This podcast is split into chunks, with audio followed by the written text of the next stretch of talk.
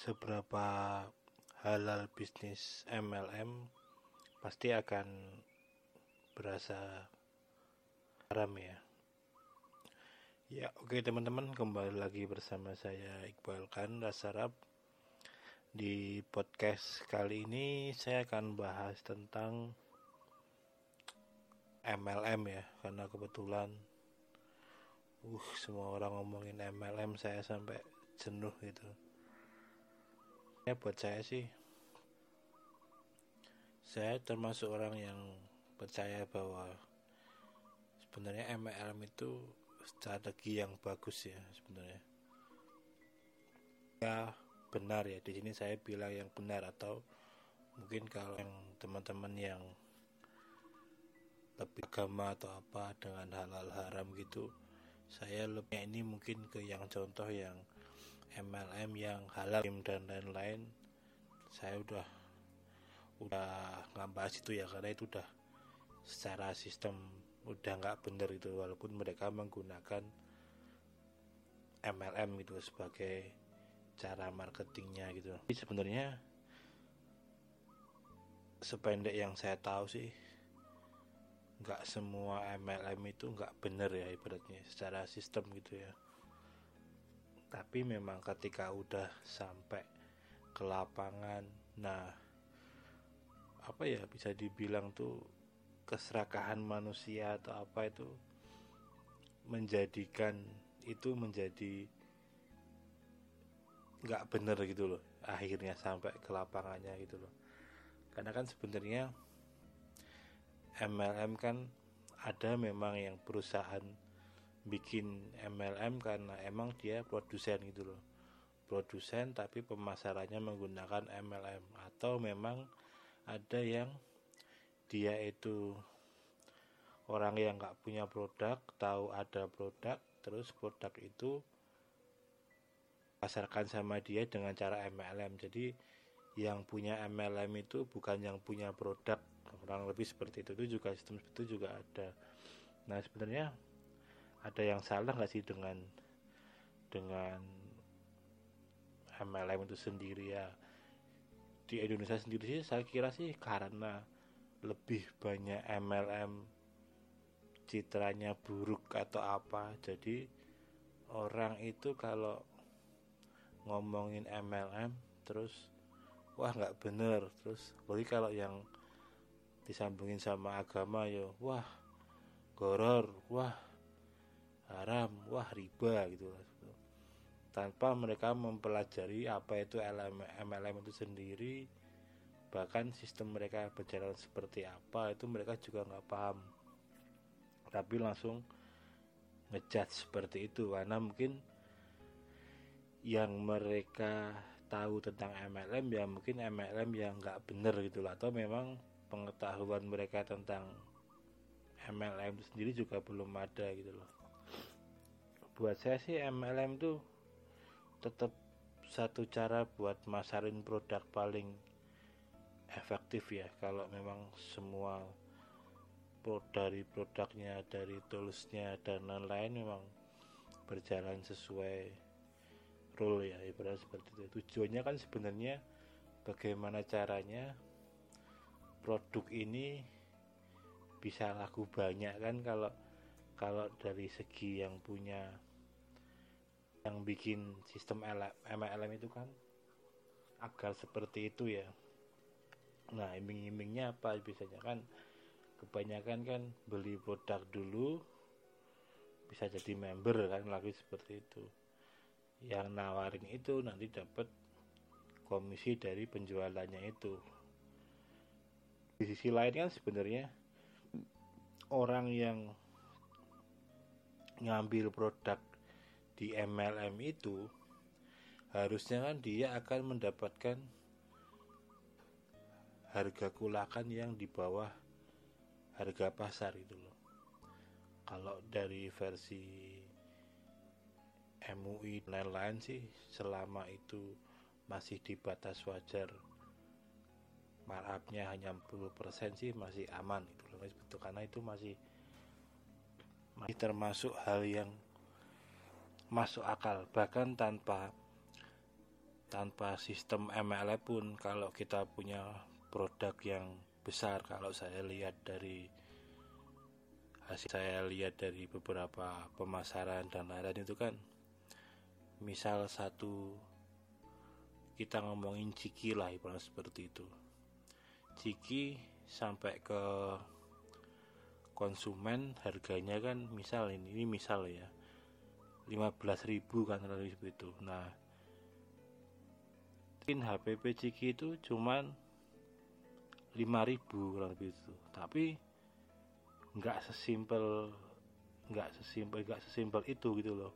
Wah untungnya berarti Ciki untungnya hampir 100% ya ya nggak seperti itu.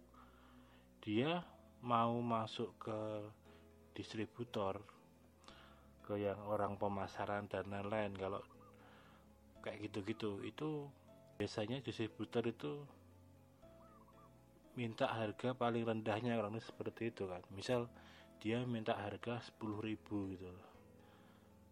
Dari harga 10.000 dia sampai ke retail ke pedagang-pedagang itu. Naikin lagi nanti. Misal dia kulangan 10.000 dijual lagi ke retail misal dijual lagi kira-kira 12.000 terus dari 12.000 nanti retail ngasih apa nyari untung lagi bisa di, di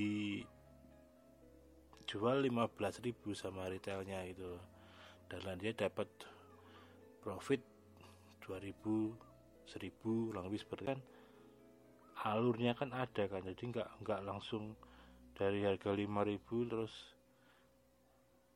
di pasaran 15.000 wah ternyata untungnya 10.000 ya nggak seperti itu. Paling untungnya ya cuman itu tadi 4 4.000 lah dari harga harga 5.000 dapat nanti dijual jadi 10.000 atau 9.000 untungnya di situ dia pun masih harus ngitung ongkos produksi dan lain-lain dan lain-lain taruhlah. Jadi harga dipotong-potong itu semua 7000 dapat 3000 kan?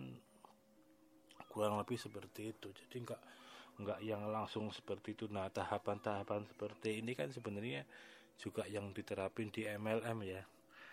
Di mana makanya kan suruh ngambil dulu dapat harga yang murah biar dia bisa jual lagi. Sebetulnya kan seperti itu.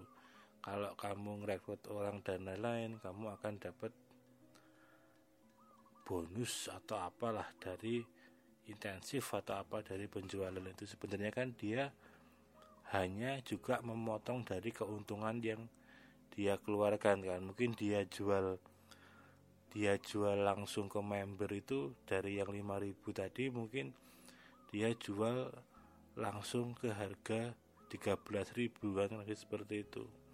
Jadi kalau kamu mau jual kamu bisa jual mungkin 16 jadi kan kamu dapat 3000 nah tapi kan di harga 13.000 itu dia harus ngasih komisi lagi ke orang yang udah jualin itu potong lagi 2000 nah belum nanti kalau apa downline atau apanya dapat fee misal 500 perak itu kan juga diambilin dari itu semua. Jadi sebetulnya kalau dihitung-hitung juga hasilnya sama aja kayak orang orang jualan yang biasa itu. Cuman kalau ini kan sistemnya dilakukan semuanya sendiri gitu loh. Dan potensi penyebarannya lebih merata yang diharapkan seperti itu. Ya buat saya sih sah-sah aja sih orang mau jual dengan sistem MLM atau enggak gitu loh. Cuma kadang kan di tipe usernya sendiri juga membernya kan ketika yang bikin MLM juga langsung konsepnya bukan ke produk tapi langsung ke kalau kamu dapat 10 orang kamu dapat bonus segini. Nah sebenarnya juga cara seperti itu juga cara penyampaian seperti itu juga salah karena orang akan selalu fokus nyari uh, tambahan dari yang dia ngerekrut orang itu tadi. Apalagi konsepnya nggak ngapa-ngapain jalan sendiri finansial income apa-apa. Nah tambahan orang langsung fokusnya kan ke situ kan. Itu juga berlaku buat MLM halal sekalipun. Ketika ada konsep seperti itu usernya pasti nggak akan nggak akan peduli dia dia beli produk dari dia itu berguna atau enggak dipakai atau enggak itu enggak peduli. Yang penting nyari orang sebanyak banyaknya aja. Biar produk yang dia beli kepakai enggak ya itu enggak ada bukan urusan itu loh. Ada juga yang mungkin agak cetik sih buat saya. Dia beli itu memang produk yang dia dapatkan dari hasil member MLM itu nggak dia jual tapi dia gunakan untuk misal prototipe atau prototipe kok prototipe sih? Mungkin untuk ngasih tutorial tentang produknya itu loh produk knowledge itu loh ke pelanggan-pelanggan. Karena kan rata-rata untuk produk knowledge kan juga perusahaan MLM gitu kan jarang ngasih sampel dan lain-lain ya kurang lebih seperti itu. Jadi dia gunain produk yang dia pakai itu buat uh, ngasih itu tadi. Buat saya itu juga lumayan sebuah teknik yang yang masuk akal juga sih. Dan sah-sah aja kalau buat saya. Karena beberapa yang modem LM susu itu kan memang dia ngasih free atau apa kalau konsul dia buka susunya itu dan lain-lain suruh nyobain. Sebenarnya kan cuma buat pancingan aja kan. Kalau ke user yang fokusnya ke jualan juga sebenarnya menarik juga hal seperti itu. Karena dengan produk yang dia dapatkan itu ketika itu dijadikan buat produk knowledge ke customer atau apa akhirnya banyak yang minat dia juga sebenarnya bisa ngambil barang lagi gitu loh untuk dijual lagi. Karena sebenarnya yang orang kejar itu kan di MLM itu kan kebanyakan ke itunya ya pasif income-nya itu ya sebenarnya ya. Dan pasif income yang negatif dengan catatan kamu nggak ngapa-ngapain karena bawahanmu yang kerja gitu loh. Padahal sebenarnya kalau MLM-nya itu berbasis apa namanya berbasis produk kamu bisa dapat profit dari penjualan produk itu juga. Tapi seberapa banyak orang yang mikir bahwa fokus MLM-nya itu ke jualan produk itu? Pasti mereka akan fokusnya ke nyari membernya itu. Dan itu sah-sah aja kayak kalau masalah pilihan dua pilihan gitu kan ini di luar di luar apa namanya di luar MLM ya dua pilihan itu kan kayak abang ojol itu kan. Kamu mau dapat poin terus nanti dapat reward apa namanya 150 atau berapa itu atau kamu nggak ngejar poin tapi kamu dapat duit langsung dari customernya itu kan sebetulnya tergantung pilihan itu kan bisa bisa milih itu. Bahkan milih dua-duanya pun juga bisa kamu tupo tupo dan kamu dapat cash kan kurang lebih itu dan kalaupun kamu ngejar tupo pasti kamu akan dapat dua-duanya kan seperti itu. Walaupun nggak juga karena kalau kamu ngejarnya poin pasti kamu nyari yang jaraknya pendek-pendek kan. Kalau di dunia ojol kan seperti itu kan. Ya sama kayak dunia MLM kayak gitu. Kamu fokusnya jualin produknya karena kamu sebenarnya bisa kulakan. Kulakan itu apa ya?